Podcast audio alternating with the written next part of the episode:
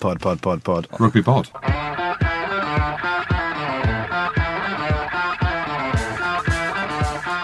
Welcome along to this week's Rugby Pod, brought to you by our friends at Guinness. We've got another live show coming up with them in Flatiron Square in London on Thursday night. The venue's been expanded for that one, and there are a few more tickets available now. So just check out the Flatiron Square website or the Rugby Pod social media channels if you fancy coming along. Get it? No. No, me neither. me neither. Me neither. But there's more tickets, of course there is. You're welcome. We've upset the fish cart a bit this week, haven't we, Jim? No, no weird fish. He's off off the fish cart. Well, Get it? You get that, Jim? Do you? No, I don't. Upset the fish cart, and the weird fish has gone to France. You've kicked him out of the of the podcast for the week. I've seen it all on social media. He's gone to Normandy, so it's more of a historic vacation. Yes. He was streaming at the live show. I thought we'd left him in Dublin until I saw his uh, saw his Instagram. He's a wereburger, isn't Yeah, he? he is strange. Strange. So I'm producer Tim, and I'm standing in again this week. And Goody and Jim, as you've heard, are with me. And as you've also heard, Ulster and Ireland's Darren Cave. Ulster and ex-island. I was just Have you- have you- looking at the run sheet thinking it doesn't say former Ireland international. You haven't retired yet, have you? Joe, my phone's on, pal. I'm available for this weekend. You know, coming on this podcast, you have completely fucked yourself now. That's it. Yeah, Just- it was good fun doing it. Yeah, very true. Very true. But uh, you know, call me Cavey. Okay, KV. Um, a bit nervous about the pod though this week. Why? There's number one every week. You're welcome. There's big there's big pressure on now. Anything you want to break? No, just everybody share like folk so that uh, I get invited back. Well, we were all in Dublin, weren't we? All four of us, and there was someone else there who was who came Oh, to see us in live Dublin. show in Dublin last week. I have never seen a man wilt like Jim Hamilton wilted when Big Devin Toner walked into the building. You were in your chair, you were giving it loads, giving it full beans. Next thing, Rocky tune comes on. Yep. Da-da-da, da-da-da. And Big Dev walks in. I knew it. I knew as soon as that song went on, and I saw this bald eagle walking through, and people, they were shocked. They were that we were in the presence of a true legend, Devin Toner, Grand Slam winner, Six Nations winner. And he was shaking like a leaf. And, he, was comes in- shaking like a leaf. No, no, no, no, no. He comes in and you're in your chair. What did you do? Well, I've been teed up an absolute beaut, haven't I? Oh, what happened between you and Big Dev? And like, it's gone round this thing where basically You've been telling everyone you killed. I filled him killed in to the point now where I killed a man and his name was Dev on a rugby pitch not so long ago. And he comes in, and I was just respectful. Didn't stand up. I didn't stand for him. Yeah, you did. I You, didn't you shake stood his hand. your chair. Oh, did I? You shook his hand and you said, "Devin, why don't you have my seats? You absolute lettuce, absolute lettuce." Jim the wet lettuce. Oh, I was being respectable to a guy who Respectable is now or respectful? Respe- respectable. Both. Yeah, both. Respectable. I was being receptive to a man who has now gone on to do good things now his nemesis is retired. I, I think it's the other way around. I think um, that he was your nemesis. You guys seem to be getting on quite well, and then somebody said something from the crowd, uh, the crowd, and said, "Oh, did you uh, did you not you call him the human sperm?" And I said, no, I called him the pregnant snake. and he didn't like that. I'm not surprised. You friends? Has he followed you on Twitter yet? He followed me first. Well, mates, Sam. He followed me first, and he tweeted me. He messaged me straight after and said, mate, sorry, I was. I'm going to read it out. I, I guarantee this is a Jackanory Jim story. It's probably a lie. Hi, Big Jim. Thanks for having me on the number one podcast. Sorry, I was a, I was a, a tad nervous when I sat down. I was in the presence of greatness. It was also good to see Goody and Cavey as well. I says, "Oh, no worries at all. Thanks for coming on." I said, "You really added to the show being in Ireland." Not at all, Jim. Thanks for having me. Was a bit of a crack. I can see why they're such a sellout. You're doing a class job and hanging on for Goody as well. Well done. That's what he said. Any uh, any update on your legal situation as well, Jim?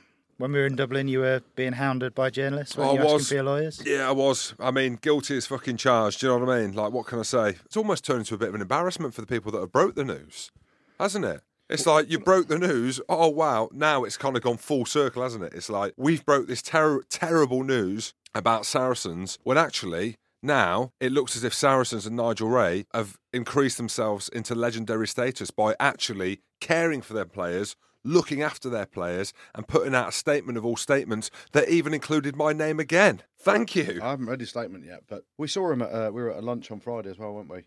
Well, I saw him there, spoke to him, and he, he said, "Well, I don't understand what's wrong with it. You know, it's not under the salary cap that says you can't invest with a player and help him out in future life." And, and that's that was my point when I wrote my piece for Rugby Pass. What is the point of the salary cap? Because so much grey, so many grey areas there. You know, it's actually it's put Saracens and Nigel Wray and what he's doing for the players, and etc., etc. in a good light. That's why I tweeted after Manu's game at the weekend. I know it was only against Italy, but Manu played well. There's this big debate at the minute whether he's going to Racing and signing for them, going to play in France, ending his England career potentially. I tweeted Simon Cohen. I'm like, get into business with him, buy him a house. It's fine. That's what you do. Before we get into the Six Nations, uh, Sir Bill Beaumont's having his big meeting on Thursday of this week, um, and a few more details have, have come out about the Nations Championship. Have you guys heard any more about it since last week? Had any more thoughts? There's a bit of a fallout, isn't there, with um, the LNR and Premiership Rugby because there was the San Francisco agreement, wasn't there? Read that, did not know what it was. San Francisco sounds cool as anything. And obviously, I think now uh, Premiership Rugby have, have come out with their friends, the LNR, and have said, well, this changes what we've signed up to and agreed, and there's now going to be more international games, which wasn't part of the agreement, etc., etc. So who knows is the answer. There's loads to be debated, loads to be discussed. I'm not all for it, to be honest, because the World Cup is the showpiece, isn't it? It's just, you know, devaluing how special the World Cup is. And the World Cup, uh, you know, let's be honest, hasn't been going on for that long. If you compare it to the Football World Cup or things like that, the Rugby World Cup, the first one was 87. Yep. Yep. You know, there, there hasn't been that many. So Well, rugby's in its nuance. Is that a name? Is that what? Is it that not a nuance isn't the right word. Damn. e- embryonic Infancy. stage. Infancy. That's the one. Infantry. That was the one. Infantry. Inventory. Inven- inventory. Uh, the thing, you know what I find I don't get about it, right? So if these are solutions, I'm not sure what the problem is. Yeah. That's that's what I would like to know. Is it just they want to create more revenue? I don't know what this is the solution to. Yeah. What is wrong? Cynic. Cynic. Reverse engineer, and he's a cynic. I don't know why. Jude's just making words up in here. Mate, Just I'm just throw thinking of words in things. With, like, everywhere. what are what are we what are we trying to solve? yeah, The- One of the biggest problems in the game I see is player welfare. So why are we making more games? No, mate, I Here, here, here, here, KV. Yeah, I think my, my, my take on it is you look at rugby now, and you can say, say you compare rugby to football. As an England football fan or wh- whoever you support in terms of international, you get excited about the World Cup and you get excited about the European Championships. They're every four years each one, but it's it's every two years you've got a major competition there. And uh, they've bought in football have bought in some league system as well, haven't they? Yep. To get get rid of the friendlies. And I don't even know what that's called. Who's interested in that? Absolutely no one. Rugby. Six Nations yearly, Rugby Championship yearly, World Cup every four years. And it's Oh. not like in between the four years you're stuffed. You know, you get summer tours, but ever like the lands is very different to the World Cup, but Yeah. it's the similar sort of excitement, isn't there? Like Yeah. there's buzz, and that leads from the Six Nations who's going to play, who's not going to play, and um, so it's not like we're sort of sitting going like, oh, there's no good rugby matches on. And the idea of getting rid of friendlies, I mean, they're not friendlies, are they? Yeah. So confusing. Just get your boots on, get out there, shave your head, Get your bo- get your boots on your hands. get out in the pitch, scream a few obscenities. That's a word, isn't it? Yeah, Obscenities, yes. Well done, Jim. Get out there and then just unleash hell, and then come back in, win, lose or draw, keep it under fifty. You're on the beer. I just don't get what it's like the Da Vinci Code, and then all of a sudden there's all these meetings. And Bill, you followed me a couple of weeks on Twitter. If you want it sorting out, you know where to come, mate. Jim Hamilton four. Tweet me, direct message me, and I'll be there and I'll sort the old boys out. Yeah, mate. We'll sit in a room with our tops off with a keg of beer in the middle and see where it goes. That's it, mate. Can Everything you gets imagine? sorted. Everything gets sorted like that, It does. doesn't it? Scraps the lot. Yeah. You know, everything gets said. You have a couple of pints, you know, two or three pints of Guinness. It will soon get sorted. So, Bill, the offer's there. It is. In the meantime, let's talk about a tournament that people definitely do care about. Six Nations this weekend. Murrayfield, Jim. What happened? Oh, mate, what do you mean? What happened? Listen Say- to these excuses now. Here we go. We got players injured. Scotland last year they were the best team in the world. Oh, They put hundred points on it. Do you remember all this chat? Goody, mate. w- Here look, we go. Look, I, I said, uh, I knew you were going to be like this. Yes, I knew it. because this is our time, Jim. I knew it, mate. Payback. Mate, you're, you're asking Eddie Chicken if he's korma, okay the mate. whole Chicken time. korma is coming back to bite you. Right, well, I don't even eat that stuff anyway. but That's why I look so good and you don't. But, ah, I don't know. I mean, you know what? So I watched the game live, took the family there. The kids fell asleep in the first half. Second half, they're screaming Scotland. So there you go. So it shows what happened in that game. First half was rubbish. Wales didn't have to do anything for their tries, really, to be honest with you. Defended well. Second half, Scotland looked good. I don't know. Loads of injuries. You know, Hastings comes on and he's fantastic. So there's question marks whether, you know, should he, he have come on earlier? McGuigan did well. I mean, Seymour went off look, what looked like he popped, popped his rib. Darcy Graham, how good's he, by the way? He came off injured. It's literally one thing after another. Are you saying, and you've got your Scotland jersey with you, there's a chance you getting picked this weekend? You're in that bad a state.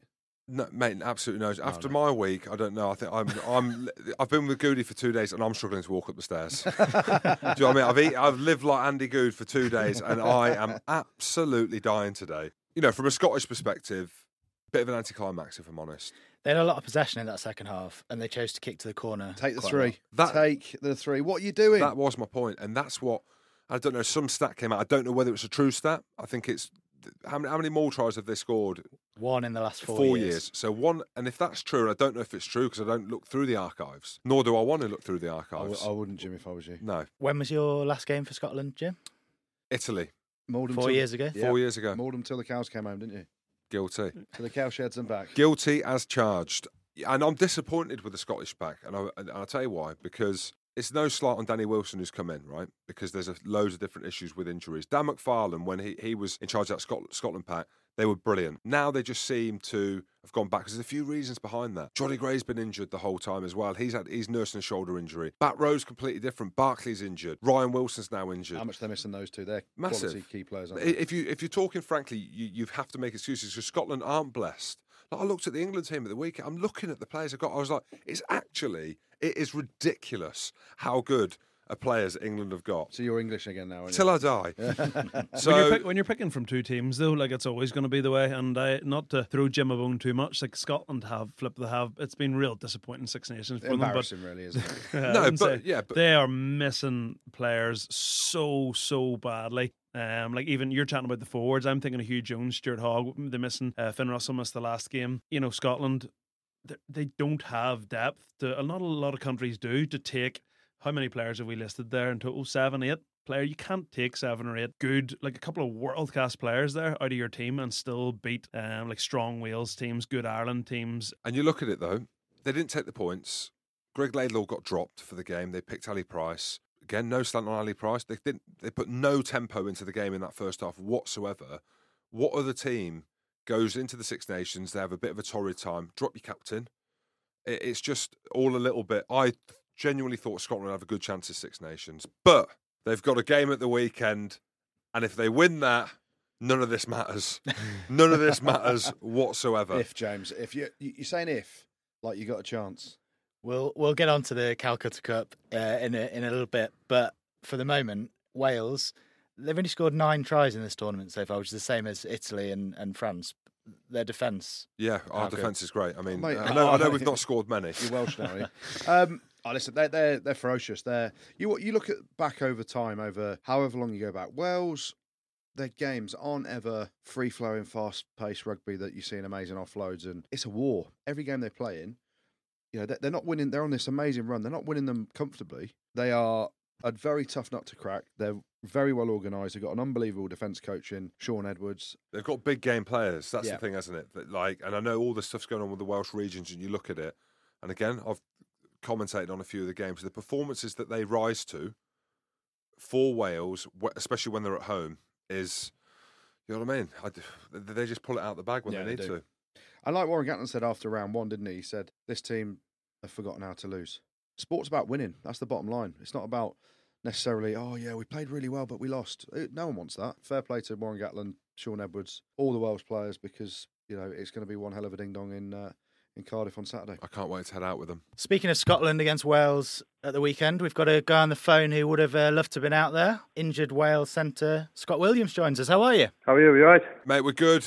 Um, Tim, you should never put injured at the beginning. Nearly fit. How is the body? uh, when are you going to be back gracing the rugby fields and basically just running over anyone in your way? Um, yeah, injuries getting better slowly. Um, I had a bulging disc in my back, which is pushing on one of the nerves running down my leg. So a uh, bit of a frustrating injury. Just um, you know, slow to recover. So probably not looking good for, for the rest of the season. Oh, but really? hopefully, um, I, I can get back and, and try and make some World Cup training. Uh, obviously, if selected. Is, that, is a bit of that about pushing too much tin around in the gym? Because I had that once, I think, as well. But it might not have been the tin, it might have been the chocolate that I was putting down my neck. It's probably a bit of wear and tear over the years, and uh, I felt I felt to go uh, New Year's um, against Blues, and then I played the week after against Worcester, which didn't really help, and then just got worse from there. Really, just pins and needles down my leg, and then couldn't feel my foot, so it wasn't great. But after a couple of scans, it shows that it is the the disc is shrinking, so I suppose that's a good sign. Well, while we're on a kind of dour note with your injury and stuff, I know there's been a lot of stuff going on in, in Wales and stuff. What are your thoughts on that? Because we, we had Sean Holley on last week, and I know there's still the kind of grey area of what's happening. But as a player that's obviously contracted into that. You know, you're injured, a lot of time on your hands. What are your thoughts surrounding everything that, that's happening there at the minute? Yeah, you know, it was a it was a tough time for a lot of boys last week with everything that was going on. You know, there was a lot of confusion. You know, not really sure. Uh, you know what the truth was and what uh, what the lies were. But um, you know, I'm in contract. I felt m- more for the boys who who you know were out of contract and you know weren't sure where their futures lied really. And um, at least now, you know, they've given the go ahead that they can sign boys, and I think that's already started. But um, yeah, it was Monday morning when we'd really found out exactly what was going on. Um, so it was all a bit of a whirlwind, and uh, yeah, like I said, at least uh, it's confirmed now that there's funding for it for at least the, the next couple of years. Good stuff. And let's uh, let's get away from that down note and let's move on to more exciting chat. How much is Wales buzzing about the game this weekend? Um, obviously, Warren Gatland, who you've played under many times, um, it's his last ever Six Nations game as a Grand Slam on the line. Ireland are coming to town. Who are the current Grand Slam champions? The place must be absolutely jumping, is it? Yeah, you know it's going to be bouncing in Cardiff all week. Uh, all the boys, you know, uh, when you go to Cardiff uh, on a Test match day, you know the, the streets are going to be are going to be full of, of fans and supporters, and yeah, the, the hype over here at the moment is is uh, huge. Scott, from a Welsh point of view, what is it that you guys um, uh, not fear, but what do you think the boys this weekend need to be uh, wary of from from from the Ireland team? I think just having played against you know the Irish teams quite a bit, and uh, I think you got to try and and match them physically. You know, once once they get their pick and go going and they're they're on the front foot, they're definitely one of the hardest teams to stop. And I think if they can match them in that area, I think uh, you know Wales will have a good chance of winning. Um, their defence is probably the best uh, up there, the best in the world at the moment. Um, underneath Shaun, and uh, they really pride themselves on their hard work um, in that area. So um, you know they'll have a good chance, and the stadium is going to be it's going to be bouncing, so they'll you know they'll feed off that as well, and you know I think you know they've got a good chance of doing it, but um, I'm sure Ireland will be coming over to try and spoil things. Where, where were you watch the game? Were you, were you go to the stadium watch it? Were you watch it on TV with your mates? Like, are you are you overly bothered? Are you trying to detach yourself away from all that emotion? Uh, I'm watching the game with my mates on the weekend. Um, I was going to go to the stadium and watch, but um, it's not really uh, much of a chance I get to to go and watch it with my mates. You know, uh, maybe have a, a, a, pint or two and uh, try and be a bit more relaxed about it. So that's the plan for me the weekend, and hopefully I'll enjoy it that way. A pint or two normally means about ten or twenty for me and Jim. So yeah, yeah, I won't be holding back. good man. Have you uh, have you spoken to any of the guys in, in camp, Scott? What's the? I assume the mood is good. Yeah, it's good. Um, you know, a few boys uh, battered and bruised from the weekend, but nothing serious, I don't think. And yeah, you know they've come this far, and the boys. There's a lot of boys in the in the team there that have been in this situation in the last couple of years, and they'll know what to do this week and and you know how to deal with the pressure. So yeah, I think they're they're excited for the weekend, but they know that you know it's not going to be an easy game at all against Ireland. Uh, would probably be disappointed with you know maybe some of their performances, but you know they're still in a chance of, of finishing in the in the top two if they win. That's great. Thanks very much for coming on, Scott, uh, and enjoy the game down the pub with your mates. And good Thank luck with the good luck with the return from injury. Thank you very much. Cheers, boys. Cheers, Cheers, mate. Cheers, mate. Tweet me where you're going, and I'll see you at the pub, mate, on the weekend. Cheers, All right, mate. well, I'll let you know. I'll get you in revs. Yeah. Good lad. Good lad. Good lad. Yeah, he Good is lad. the he's the chief reef, He's what? He's the what? the chief reef Go on. reefer, and like you carry Is, the is ball. smoking? Oh, sorry. No, Oh. none of that. Oh. None of that. Oh wow. Uh, you never see when he's when he's tackling Oh, the, the old strip shoulder and. St- He's obviously stripped you about three or four times, hasn't he? And you, you're holding. no, you're I holding back there. I just burrow in at the knees like Has he, has he stripped you or not? Rugby or Any, any, no, not rugby. I, t- I saw him. I saw him at a game down at uh, the Ospreys, and I thought he was a prop. I was like, I had to double What? double take a prop.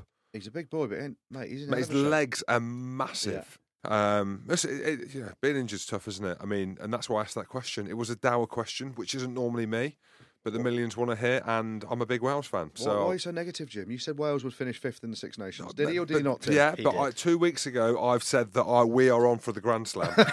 so I cannot wait. We're primed. We're poised. Hadleigh Parkes absolutely smoking boys. Warrior on legs. Alun Wyn Jones my best buddy, and Nigel Owens is a friend of mine as well, and he's Welsh, and I like him. So you now you now Welsh. Yes, uh, a little bit Welsh. Right, I- Honest question. yeah, go on. Would you rather Wales win the Grand Slam or England win the championship?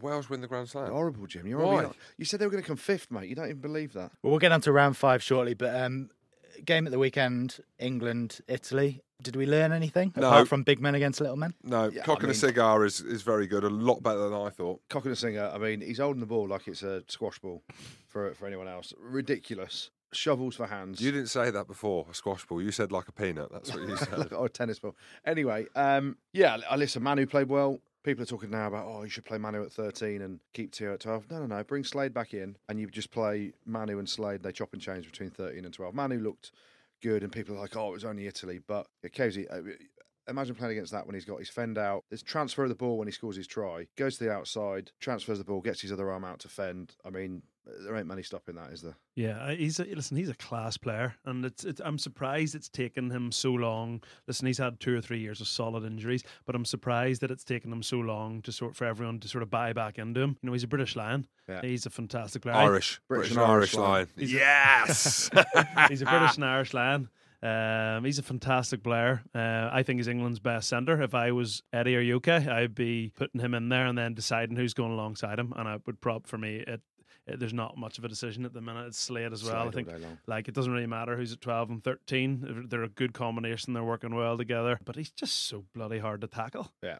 Per Desposito on the wing Mr. about. Despacito, the money, money, money, money, man, the people. God love him. He had about four misses in the first uh, 15 minutes, and uh, I mean, he's screaming your man, but who's Yeah. like the next man shouting your man as well? If you step in, you're tackling Tuilagi. If you drift off, you're tackling Cock and a singer. I mean, Oh my! how word. about just drift off and tackle no one? Yeah, and they've got a couple of uh, one of the backs went off early, and then someone else Yeah, came on and went off early, and uh, like it's just an like God love them. I mean, did we learn much? You know, we're a big, powerful team, aren't we? aren't they? We, mate. I'm you English. keep saying we. I'm the English, time. mate. It's I'm they. English. One week you're Welsh, one week you're Scottish, one week you're Irish. Yeah, but we're all rugby players. Next players. week you're best mates with but, Devin but, but we're all rugby players. I mean, make your mind up. I'm English till we die. Um, but it's one of them in that we were expected to beat Italy. We overpowered them. Um, uh, talk about Italy. If you actually look at their results against England over since Conor O'Shea's taken over, they're getting worse. You know, in terms of the Why points being difference. horrible? I'm not. it- Well, I'm. I'm not. I'm, I'm just being honest, really. And is it that Italy are getting better, but the other teams have got better at a much faster rate, That, that's and, what I and the gap's widened? I desperately hope they beat France this weekend. I think they will. I If, if they, if they lose to France, wh- wh- where's their where's their progress? in terms of wins in a row, it's the most successful Welsh team of all time. In terms of world ranking, world rankings, it's the best Irish team of all time. Last year, Scotland highest world ranking of all time. It's a strong England team. They got team. into the top ten, Scotland. Yeah, Scotland were 15th last year. It was their I- highest I ever. think they've- Why, AK, why being horrible, mate? Uh, England you, are strong. you're more Scottish than Irish. and uh, like France, France are a world rugby powerhouse. Yes, they're a complete shambles. So I do think it's, uh, I do think it's hard for them. And I'm not saying the gap is much is closer, but I do think they're getting better. You mentioned Joe Cokanasiga. Um, How do you say his name properly? Thockner singer. Joe, but it starts Why with is he a it's like- fucker? It Why is says he to saying he's a say. fucker? Tho. Thoth, Th- th- thonk, thonk. Thockner singer. Fucking a singer. God blows me, I never knew that. Did you see him packing down at number eight in the first half? I did. Normal, Uh, say well, normal. I mean, It looks like it's bigger than Billy. it's absolutely your worst nightmare. What they should have done is stuck him at ten and Billy at twelve. I mean, it's your worst nightmare. Defending ten and Billy gets off. To, what the fuck is he stood opposite me for? You'd be like that. Uh, Sergio, Sergio, Tommaso Allan. Oh, Sergio, come and defend at ten. that's what Um, I mean. Look at the players England have got. It's mental. When you look that they had 80 points put on them against Scotland last year, I mean, that's an absolute embarrassment. It's a travesty. Oh, it's a travesty. Jim. And did you see Sir Clive Woodward comparing him to Jonah Lomu? Of course, we play to see. We're rugger buggers, mate. We see everything. What did you make of it? I didn't What did see you make of I, it? I didn't see it.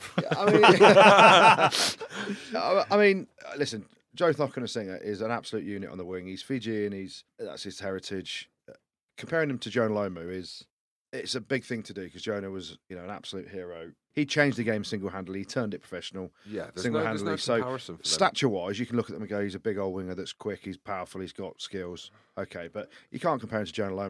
The Who wor- said that? Who said that? Cl- Sir Clive Woodward. Sir the, wor- Clive the Woodward, worst thing for me It's doing my head in. Exactly. Isn't it? So the worst thing to me about Sir Clive Woodward, he's on TV. He's got Jonny Wilkinson sat next to him, Mate, he loves Johnny, doesn't he? and he's got Lawrence Dallaglio sat the other side of him, right? And he starts talking about who'd you pick in. They were talking about who'd you pick in the team. You know, who'd you pick in the centres, blah blah. blah. He's like this. He's going, yeah, you know, we had this defence coach Phil Larder, and we wanted to pick that lad Johnny at twelve. You remember that lad? That um, that he was a fly half. And this is Um, live on TV. It's live on TV. He's like that. He's, Oh my goodness. he's like that fly half. What's his name? What's it? You know, the, the lad from Uh, Sale. the big fella, the big fella, The the, small fella, the bold fella, dark haired fella. the lad from Sale, you know, Bold yeah. fella. And he went, and, and Jonny Wilkinson went, Charlie Hodgson. He went, yeah, that's him, got him, yeah. Phil Larder wanted to pick him at 12, but because he couldn't tackle, he wouldn't pick him. I'm like, oh my, Clive. Charlie Hodgson is England's record individual points scorer in a game. You've picked him loads. You picked him for the British Lions. He's one of the best Premiership players ever. He's the Premiership points top point scorer. Legend of a bloke. Top. And you Hell of a bush. You like that? Hell of a bush, actually. Mate, yeah, Five Bush, kids. Northerner. Hell of a bush, five kids as well. Nigel Wray bought mouse. and you're like, what, well, what's his name again? Oh, Clive. Mate, Clive Have Woodward. He, fo- he follows me on Twitter. He does, so he does to me as well. Have a day off, Clive. He wasn't too happy about Conor O'Shea smiling, was he? Why? pre-match? What's wrong with you, Clive? Leave it, mate. Do you know what I mean? Mate, not all not all of us, Clive, are born winners and guys who've just done everything in the game. They're not all the same as us, Clive. We don't hasn't- judge Oh, people. well, Clive hasn't done everything. Oh, is he not? It No, just he, me he then. hasn't won a Lions tour. I just think it's a for a World Cup winning coach. I'm surprised Just he a couple talk of about- bizarre statements to say. Like compare Cokanasiga to the guy who changed rugby, and I think as a coach, you know, go on the pitch before the game, have a smile, have a laugh, enjoy it because it's fuck, it's probably quite a tough job. Pod, pod, pod, pod. Rugby pod. We've spoken about Charlie Hodgson this week, and you can check out his interview with Andy Rowe on our Superfans subscription service on patreon.com forward slash the rugby pod. Uh, we thought we'll play you a quick clip of that now. Then the, there was the World Cup, the the chance to go and play in that 2003 World Cup squad. You know, got the got the knee injury. Yeah. How mentally tough was that for you, um, knowing that you could have been over there and you could now be a World Cup winner? I, I don't. Do you know what? I don't really dwell on it to be honest. Yeah, I did the. I did my knee in the Six Stations of that year, and, and I suppose at that time I was never really guaranteed of being in the squad. So I don't look at that and go, that was that was a definite MBE, definite World Cup winner medal. um, so it, it, does it bother me? Do I dwell on it? Not really. I, you can't change what's happened. Of course, there were there were moments through that, that rehab period of thinking, what if? But as I say, I'm not. Um, I don't look back and go, that should have happened to me. Yeah, Jonny Wilkinson, um, just banging them off both feet and nailing them on a dime. How was it sort of playing in his era as a first five? You got one of the greatest first fives ever in your position. How, how tough was that? Did you see that as a as a bonus or as a as a sort of a blocker? It was always a challenge, don't get me wrong. I think first of all we were quite different players anyway. But I suppose the way I look at it and think if if we were being compared in some respects as to whether I I should or shouldn't have been playing, then I kind of see that as a as a positive because of because of how well thought of he is and the fact that I was competing to play against him. How close I was, I don't know. Only Clive Woodward will know that. But the fact that you get talked about in the same breath for me is a is a positive thing. So I don't necessarily think that I should have been playing it instead of him. It was just um, having the opportunity to train with him and listen to him and, and watch what he did was was brilliant. At the time, I mean, it's easy to look back and say that, but at the time, was there ever any resentment that there was this guy that, as a young guy, you know, the press can get in your head as well, and the willy won't he people, you know, get in your head as well. And was there any, ever a time where there was some sort of resentment where you thought you should be playing and you thought you were? To be honest, no, because I I couldn't I couldn't um, I couldn't argue that case enough to say to say that I should be playing ahead of him. As I say, we were different players, and I certainly think if the game was based purely around attack, then they might have picked me. But certainly the way the game is and was, it's all around defence. You need a strong defence to win anything, uh, and and Wilco's defence speaks for himself. He's, He was unbelievable, and I, w- I would never ever claim to be as good as in that department because I wasn't. I know I wasn't. Um, so as I say, we, we we just brought different strengths to to the team and to the way to, to the way that the the team would play. Uh, unfortunately for me, I was just there at that time when Wilco was playing as well. You can listen to the full episode of that along with loads of other great content, all for less than the price of a pint a month. So head over to patreon.com forward slash the rugby pod to check it out. Pod, pod, pod, pod. Rugby pod. Well, England's men are still in the hunt for the title this weekend, but they don't have a Grand Slam to play for. The women have their eyes firmly set on the clean sweep, though, and we can have a chat with their captain, Sarah Hunter, now. How are you, Sarah? Hi, yeah, I'm good, thank you. Sarah, great to have you on. Apparently, all the ladies listen to the show. Am I right in saying that? Yeah, of course, number one podcast in uh, Red Roses camp. Yes, Do you there know, we go. Funny enough, we, we bumped into uh, Tamara. Tamara. Taylor yesterday in a service station. I was trying to find a salad. Um, and she was having a meeting about coaching uh, and what she's doing at the minute as well. So, you know, I, I think the women like to listen to the podcast a little bit. Keeps us entertained on our journeys, you know, when we're travelling up and down the road. But let's get into a bit of rugby. So you beat Italy 55 0 in front of a crowd, over 10,000 people extra at the weekend. Just talk us through how it went and what it was like playing in front of a record crowd. The crowd was incredible. I mean, in the build up to, to the game, you sort of hear about the ticket sales and um, momentum really, really did build. And like for us to play in front of that that size crowd it is phenomenal. Like we played up at Doncaster at the start of um, the Six Nations, which was then a record of four and a half thousand, and that atmosphere was brilliant. But to get ten and a half thousand down at Sandy Park, and yeah, it was just running out. There was like a real buzz and a real energy about it, which certainly did did help us um, throughout the the game. You know, but yeah, the game itself.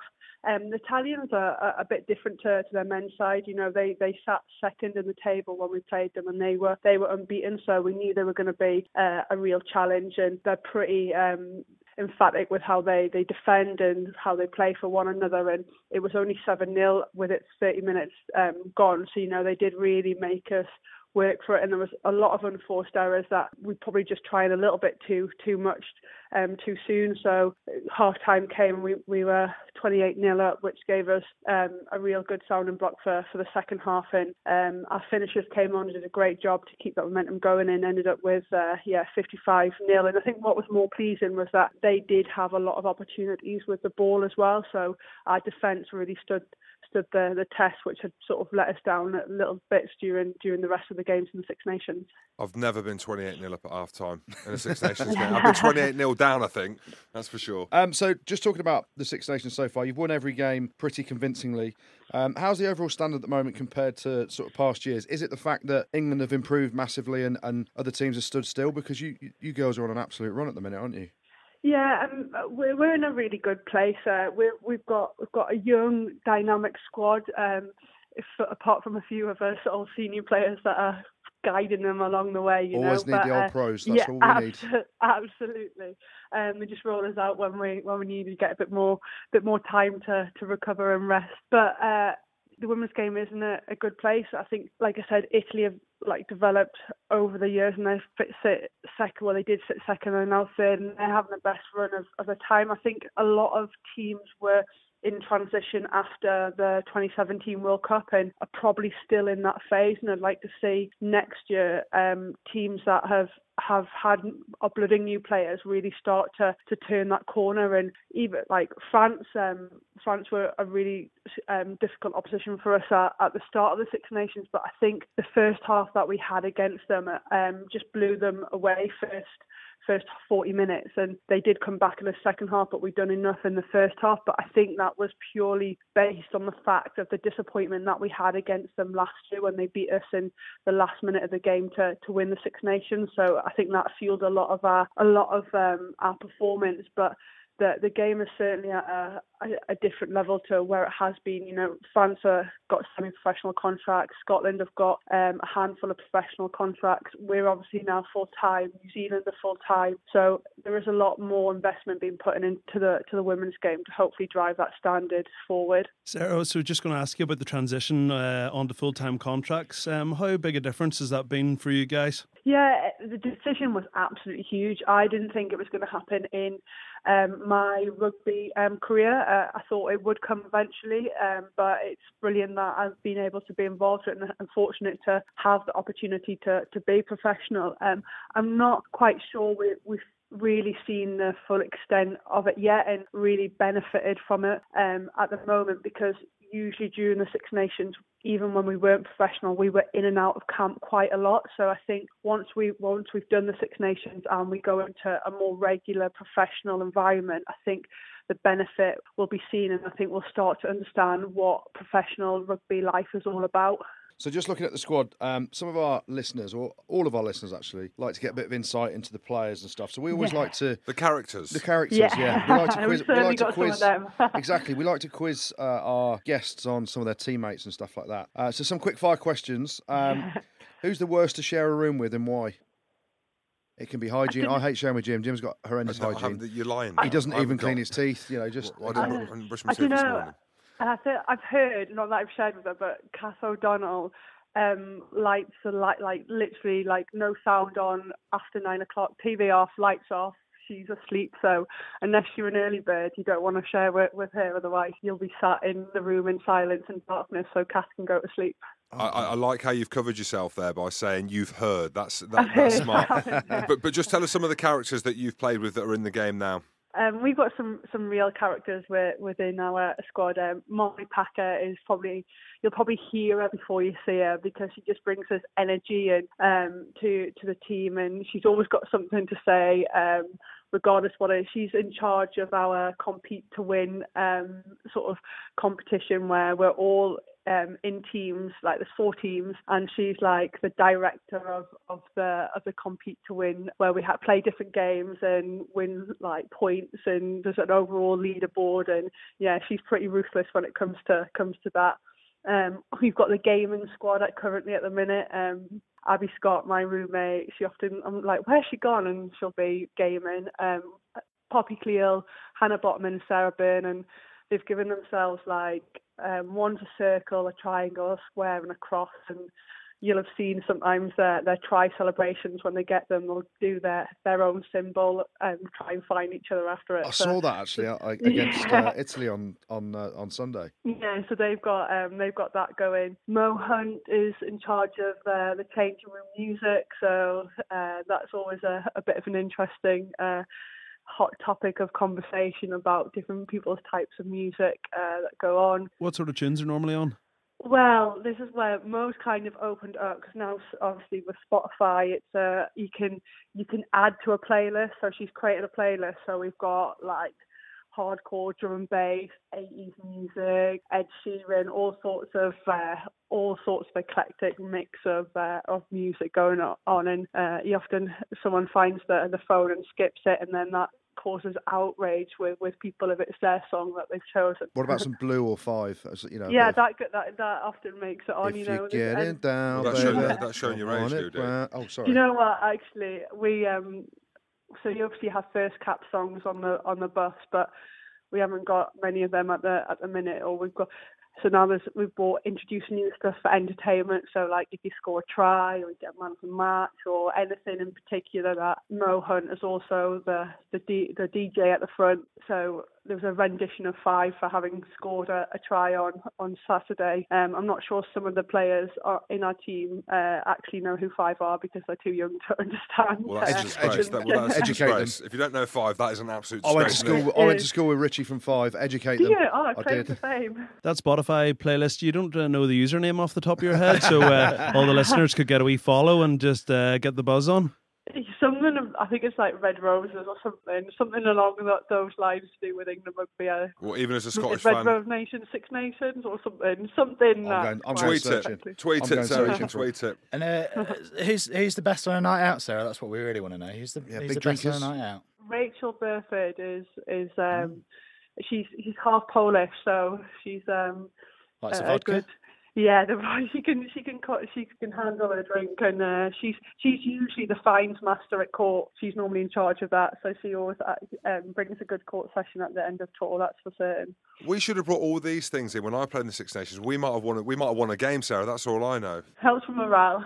And uh, back to the rugby. Scotland at the weekend going for the going for the Grand Slam. Am I right in saying you made your debut against them, uh, old Albanians, twelve years ago? Hey, that's where we trained with Saracens. There you go. It's going to be a bit different on Saturday, isn't it? It's, it's very different. Certainly over the 12 years that I've been lucky enough to be involved, it's changed significantly. So, you know, to, to finish a, a Six Nations and possibly a Grand Slam at Twickenham, I think is is the absolute ultimate. And it's really good for us to, to be there and play after the men and hopefully generate that. And if um, Ireland can do us a favour in Cardiff, then England men can, can still be on to, to win the Six Nations as well. And um, yeah, anyone that anyone that wants to, to come and watch, it's it's free to get in after the men's game. So you don't need a ticket. You can just turn up and, and come and hopefully cheer us on to a, a Grand Slam Six Nations. We'll be there. Jim and I will be there, won't we, Jim? Yeah, we will.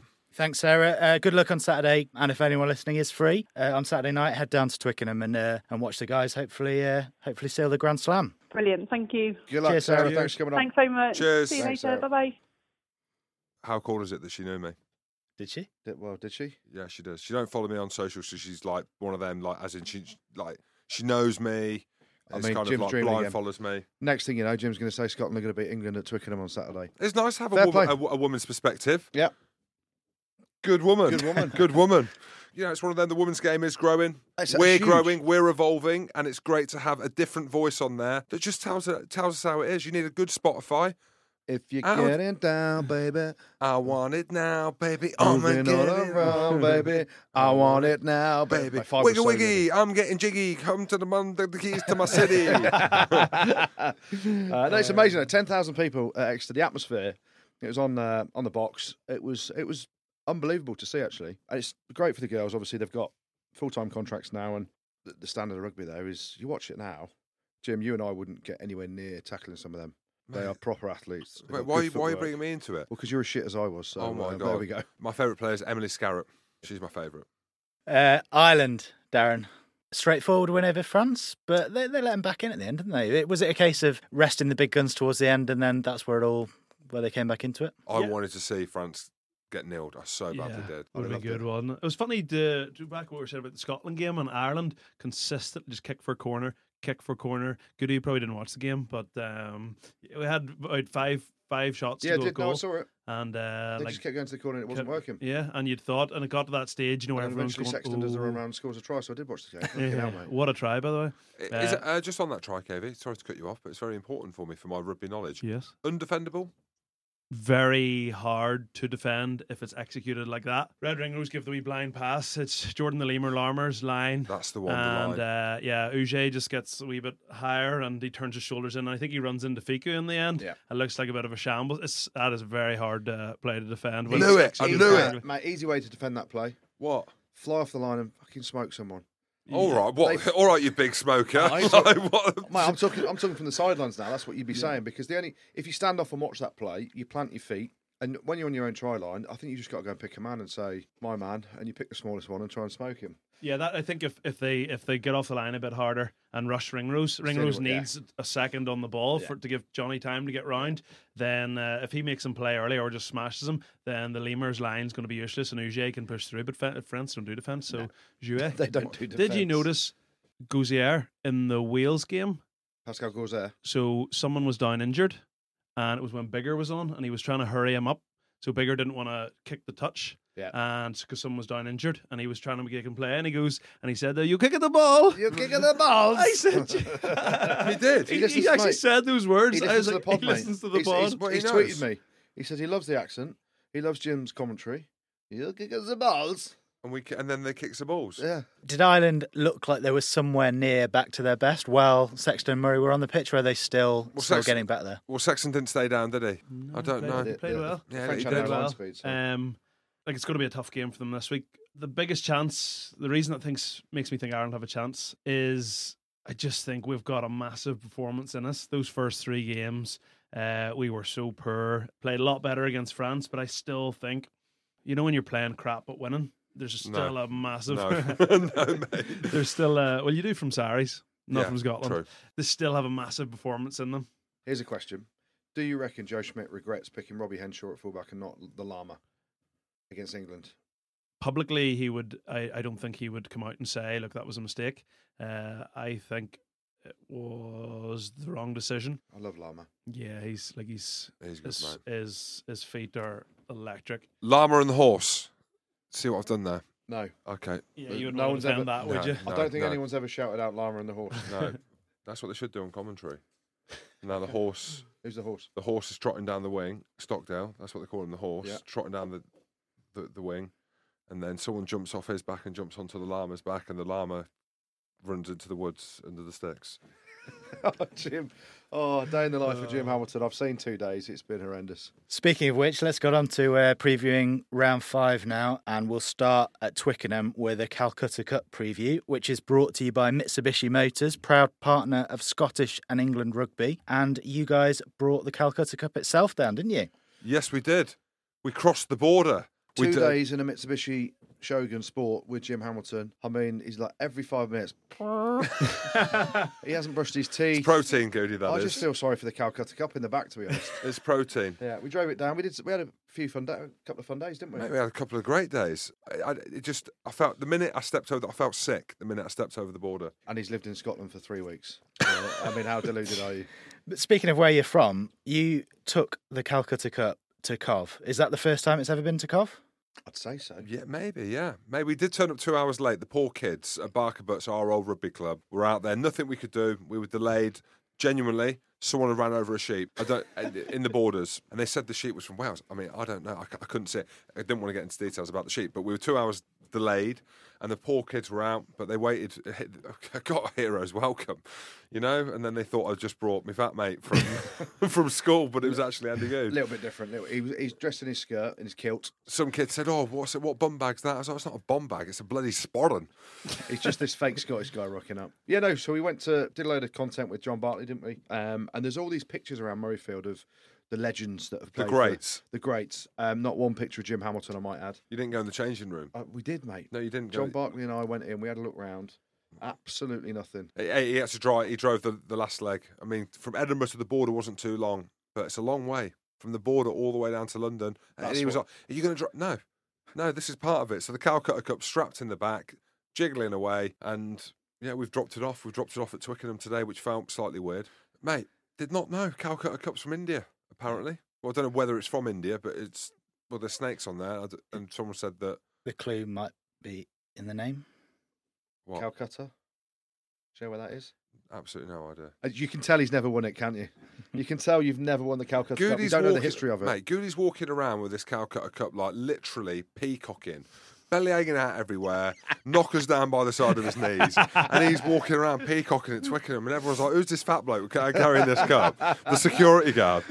He's such a good deflector, isn't he? Oh, so He easy. The heat's on him. He just says something about the goodies others, and like away we go. Jim's played in eight Calcutta Cups, won absolutely none. Oh, there he So I had is. to introduce him to it. He, he was he was getting selfies with it. But it's good that content's going to go out in the next couple of days. We're going to share it, and we even had Jason Robinson on the phone as well. That's legendary, eh? You're welcome. He called me. You were talking about taking selfies and uh, peacocking. It seems Eddie Jones and the England players may not have forgotten the celebrations of last year in Edinburgh. And rightly so. And I haven't forgotten them either because Jim's been every week he's saying, "Oh, Scotland put 100 points on England." Well, it's coming home to roost, young James, isn't it? I'll see what you've done there. It's coming home to It's a roost. roost. Peacock, Well, roost. yeah. And and Eddie's borrowed another phrase from you guys as well, hasn't he? He says we can't let them pull our pants down. He phoned me actually and said he listens to the pod. He loves it. You know, he, he's not going to pick Cipriani because we talk him up too much. But you know, it just proves. Paul Gustard said it on Sunday as well that Quins had their pants pulled down by Gloucester. So I mean, I've never heard more of the truth spoken. they they didn't they didn't go into the far reaches of Jim's mind and talk about pants on the head, skid marks on the outside, the dogs in the dog's mouth, out the dog's mouth. But yeah, I mean, It shows, doesn't it, how in a, a year and we can we can have a crack about it and talk about the dominance that Scotland had in last year's game and the year. I've just had a great year. It's been a great year for me. I, it really has. And did we over celebrate? You're bloody right we did. Did Goody wear a kilt down Princes Street? You're bloody right he did. Was it like zombie apocalypse on the street? Yes, it was. Are the boys absolutely fucked off the back of it now? Yes, they are because they've got loads of injuries and they did over celebrate. And it's I'm so scared. I'm so worried. well, you've been saying, oh, we put 100 points on you, then it's 80, then Well, it's 60, I, think, well, I, I 50. think it was 30, wasn't it? I What- don't know. Goody. whatever it is, there's you know you look at the game now and loads of injuries for Scotland, but Yeah, two of the big is. losses, John Barclay and Ryan Wilson, who were huge in that game last year, probably Scotland's two best players on the day. I know Finn Russell played well, Huw Jones did well as well. The names that are missing for Scotland, they haven't got hope in hell of winning this game, and I—I don't mean that to be too arrogant, too disrespectful. They've not won a game at Twickenham uh, against England since 1983, 36 years. Jim was in nappies. Jim was just born. I weren't in a nappy. though. I was out of a nappy after a month, mate. um, you know, it's it's going to be horrendously difficult for them. You know, England have they've not forgotten that Eddie Jones and Eddie Jones is ramping it up in the press. But just imagine what he's saying. I bet he's gutted actually. Ryan Wilson didn't play him because Ryan Wilson started the scrap in the tunnel, didn't he? the England boys hate him. Absolutely hate him. Yeah. He's, a good But- lad, he's a good lad though. Oh, he's mate. He's a top lad. He's a top lad. He, he, he, he loves the crack as well. You look at it frankly, I think Scotland put in a performance. You know, I think they'll surprise a few people. You mentioned the back row. Obviously, they are missing Barclay, they are missing Wilson, but how good was Hamish Watson? Smaller Jim Hamilton. How good was that carry? He's been saying this for two days, right? Like we've been I've talking about, and we've I've been now convinced about it a bit. myself. He's now convinced himself that when Jim Hamilton played, he played very similar to Hamish Watson. I mean, Not, not all stop the time. disrespecting Hamish Watson. No, it was what I had Why one you- why carry you being like so horrible I had one about carry, carry like Hamish that. Watson's a hell of a player, and you're putting him in the same bracket as you. Matt, how good was it when he came on? He sat Hadleigh Parkes down, handed off Alun Wyn Jones, Partridge and Pear Tree, he went through Ken Owens, he went through the ref, and then he was on his way to the try line. That's a Scottish performance right there. They've got him back, and can he? Well, he's definitely going to make a huge difference. That is for sure because he's an unbelievable tackler as well, and he'll be chopping down the big fellas. That's the thing. So with him and players like McInally, who is quality as well, He's awesome. Yeah. I just my, my issue for them is I, the physicality, the size of the England ball carriers. I, I just can't see how Scotland can make inroads. The issue they've got as well is they're patching players together. Are Scotland going to win? It's highly unlikely. It's a performance. I, I just don't think it will be as easy as England, mate. KV, please help me out here. What you you're, you're, you're shaking your head? Do you think Scotland are going to win? Fifty. I think uh, I think Scotland can sort of shock England, but only for a little bit in the game. I think it's going to be one of those games where Scotland have a couple of good patches and it's quite close, and then they end up shipping a few. I'm not talking 50 60. I'm talking, I I think England will win. Uh, the, the full time scoreline will be comfortable. England win bonus point. It's going to be interesting. So emotion plays a massive part in the game, doesn't it? Wh- Whatever game it is, it plays a huge part. Now England are going into that game, kicking off the game, knowing that either Wales have won the Grand Slam and there'll be, oh, you know, it'll be like a sevens festival. We can we can afford to just lob it around now, and Finn Russell has got that ability to do that for Scotland. Or it will really piss them off, and they'll remember last year, and it will be sixty points. Or if we've got the championship on the line, it could be quite an edgy game. It, hard one to call it, and a lot of it depends on the result that finishes down in, in Cardiff. So let's get your predictions on the big one in Cardiff as well. Then, Wait, who's going to win that? Toughest one to call out of all of the games this championship. I'm with KV. I reckon Ireland have got a huge performance in them. I've not been impressed with Ireland at all, really. You know, they're big players, haven't been at the very best level that they have. England have obviously stood out. Wales have stood out as a team and the way that they've defended. If I had to call the game, I think Wales are going to win because they've got the edge. They're at home. And there's loads of subplots around the game, isn't there? Obviously, Gatland's last Six Nations, Joe Schmidt's last Six Nations, potentially Rory Best's last Six Nations. And you've got all these little subplots that just add. I mean, what an absolute belter. Speaking of the uh, Wales Ireland game, if anyone's around in Dublin on Thursday night, there's a uh, Wales v Ireland preview event on with friend of the pod Andy Powell, Fergus McFadden, Luke Fitzgerald at Kennedy's Pub. So check out eventbrite.co.uk if you fancy going along to that. And don't forget you can catch all this year's Six Nations action on rugbypass.com if you're in Asia. And wherever you are in the world, you can watch the video version of this pod on there as well. Yes, you can. Should have a very quick word about the Premiership? Oh, let's talk about the Prem, mate. What happened to Quins? I don't know why I'm being. Hor- I don't know what. I know why I'm being horrible. You're tired, Jim. No, you? I don't want to get the tattoo on my ass. That's Yes, it. So. I'm watching the Gloucester game, all rugged out. Knew that it was going to be a lot of rugger going on, and I was sat there with a smile on my face at half time and thought there was absolutely no chance. I'm hoping that Quins come back. Gloucester, fair play. And not only the result, but what did you make of Marcus Smith being called into the England squad? Danny Cipriani not. I know it's red rag to a bull with with you potentially, Goody. Mate, Very I mean, bizarre. I mean, here's the facts, right? Danny Cipriani starts for Gloucester, plays unbelievably well, scoring tries, creating tries, ridiculous. Kicking. Marcus Smith on the bench for Quins, can't get in the starting team. And then Eddie Jones names his 31 man squad. Oh, I'm going to call up a third choice fly half just to give him some training time. I've got nothing against Marcus Smith. I think he's a wonderful talent and he's burst onto the scene really well. But he's talking about the cycle of the World Cup for 2023. I mean, Eddie ain't going to be there in 2023. Eddie? Focus, Eddie. why don't you just pick Cipriani or just tell us He didn't like it. you're not picking him because you don't like him? Just be honest.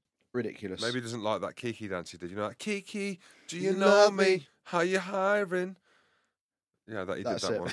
Yeah, So that was a big result of the weekend in in terms of the top four, but probably the biggest result of the weekend, Goody. Newcastle, Yes. the way it was. Yes. If there's ever a team that I'm happy about beating Wasps in the state they're in at the minute, it's Newcastle. especially yeah, because I helped them stay up. I helped them stay up years ago. I haven't mentioned it three years ago. But no, you talk about it says Warren Gatland talks about Wales. They they've forgotten how to lose games. Wasps don't know how to win games at the minute. They're low on confidence, loads of players out injured, players being picked for England, etc., etc. And you know it, it's been a struggle this year. They played some good stuff. They should have won the game. You know they're in possession of the ball with two minutes to go or whatever, and then you know winning the game. They end up getting a an easy penalty, and I think it was. Uh, Will Rowlands gave a penalty away for not rolling away, and it was Oh, get Mate. it? you couldn't write it. Will Rowlands just didn't roll away. Simple as that. um, All Will things. needs to do is roll and away. There you go, James. Um, and you know, credit to Newcastle, stayed in the fight, and it just makes that relegation battle now. And you look at the two Right. run-ins. Newcastle have got a easier running than Worcester if it is going to be a head-to-head, because obviously Bristol got the victory, and there's one team down there as well that might not like the look of the league at the minute. Mate, Leicester are third from bottom. They are. They've also conceded 59 tries this season, which is more than they've ever conceded in a Premiership campaign. Why are you being horrible? Why they not, mate? What? What? His mate's is- a defence coach. Why? Stick no, with it's it, not, Ivan. no, no. Phil Blake. Phil Blake's defence coach, mate. Yeah. Just blame him. you know, Leicester, you know, we're talking about them being third from bottom. They could also win a couple and push themselves back in towards top four, top six. The most hotly contested Gallagher Premiership we've ever seen. It's so excited. I'm so excited. Right, any rumours, guys? Oh, mate. A a good one, actually, if it's true. Rugby Pass broken news on Manu to Tuilagi going to Racing. I thought Manu was going to go to Racing. We're hearing that he's staying at Leicester, which I think is fair play to you, mate. I know me and Goody spoke about it. There's no loyalty. I think that that's a good thing for Manu if that comes out. Everyone in England hopes he stays in England, and I presume if he stays in England, he's only going to sign at Leicester. Come on, Manu, please stay. Other rumours: Alex King, What? King a ling a ling a ding a ling a linger, perhaps leaving Montpellier and becoming the Ireland backs coach post World Cup Nice. under Andy Farrell. That's good. That's a good rumour. King is a top bloke. Let him know I'm Irish, will you? Oh, well, I'll let him know. I'll let him know you want a contract. Dave Rennie potentially taking over from Michael Cheika. Man, I, I can't believe Dave Rennie's getting thrown about like this. He's just re-signed at Glasgow. Yeah. You know, there was talk of him going to Leicester. There was talk of the All Blacks job. I'll be I'll be disappointed if he leaves Glasgow having agreed terms. Zach Kibirige? Is he going to Wasps, Goody? Uh, no comment. Jim? Heard anything, Jim? Well, there we go. That I think Goody says it all. No comment means he's going.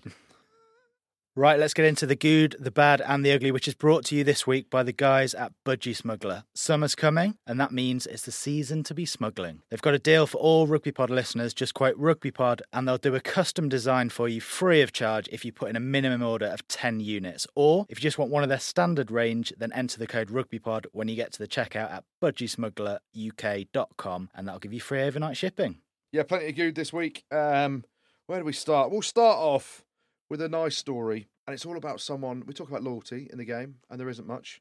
Um, but Topsy Ojo made his 300th appearance for London Irish at the weekend. How he's still running. Fair play to him. Um, he used to have monster wheels, and he's about 44 now, but he's still going. made his 300th appearance for London Irish. Fair play to him. What else was good this week?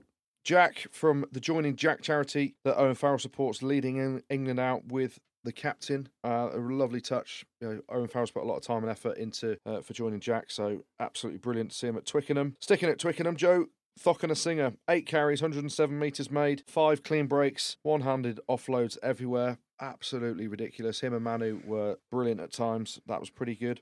Um, we spoke to Sarah Hunter earlier. England's, England's women, they feature in the good this week for getting to the brink of a Grand Slam. And to everyone in Exeter who went to the game, 10,545 people at Sandy Park, making it the biggest ever crowd for a standalone women's rugby game outside of France. Outstanding work. Uh, the Red Roses are going well. Come on, the girls. What else was good? Newcastle. We didn't necessarily mention them too much, but uh, they got their victory at the Ricoh Arena, which closes the gap, doesn't it, in the relegation battle. Gloucester's performance away at Harlequins really cementing their place in the top four and how much of a threat they can become semi finals time. But the good this week, we're sticking in the Premiership, and it goes to Joe Batley from Bristol. Uh, he made his Premiership debut a couple of weeks ago and is now a Premiership try scorer after battling back from Hodgkin lymphoma, which left him barely able to walk following chemotherapy and radiotherapy treatment. So, what an inspiration that is, going through something as tough as he has, battling back from that, getting into the Bristol team, making his debut, and now he's a Premiership try scorer. Joe Batley, tip of the hat to you. Well done, my friend. The bad, a few bad things this week, actually. Um, and we'll start with rumours of the RFU axing the England Sevens team to save money by merging them with Wales and Scotland and playing as Great Britain on the World Series. No need for that. Let's just stick to England, Wales, and Scotland individually. I know Great Britain go to the Olympics as Great Britain, but uh, that's pretty bad if that is true. Rob Howley and Shaun Edwards high five attempt. Absolutely shocking. Shaun Edwards just leaves his hand in the air, gets left hanging, takes it down, then Rob Howley goes to smack it and he smacks him on the back. Uh, shocking high five skills. They'll be practicing that this week, I'm sure. Uh, but the bad this week goes to Sir Clive Woodward and his criticism of Conor O'Shea for smiling before the match and forgetting England's record point scorer in an individual game in Charlie Hodgson. So the bad this week goes to Sir Clive Woodward. Ugly. Well, there's a few ugly things this week, and we're going to start off in Australia. The Sydney Morning Herald have reported and made allegations that three players might have been involved in fixing an Australia game a few years ago. Match fixing in rugby. That is ugly. Uh, what else was ugly? Chili boy Ralapele allegedly failing another drugs test. His third one that he's failed. What are you doing? Say no to drugs. It's not on. Uh, but the ugly this week's got to go to Michael Rhodes dropping the shoulder on Levi Douglas's head, going for a clear out. Not happy with that. No need for it. Michael Rhodes this week, he gets the ugly. Thanks, Goodey. Thanks, Jim. Thanks, KV. And thanks to everyone for listening as well. Don't forget to subscribe, follow us on Twitter. And if you fancy leaving us a quick review on iTunes too, it only takes a minute and we'll read out the best one on the show next week and uh, send out a Rugby Pod cap, won't we? Yes, Yeah. we will. Where's of course mine, we will. Jim? Where's mine? Oh, mate, well, I'll get you one. Check out our Superfans monthly subscription service at patreon.com forward slash the rugby pod 2 if you fancy hearing Jim's story about Jeffrey Bungle and other great content. And we'll be back with another pod next week. Rugby pod. Pod. Pod, pod, pod.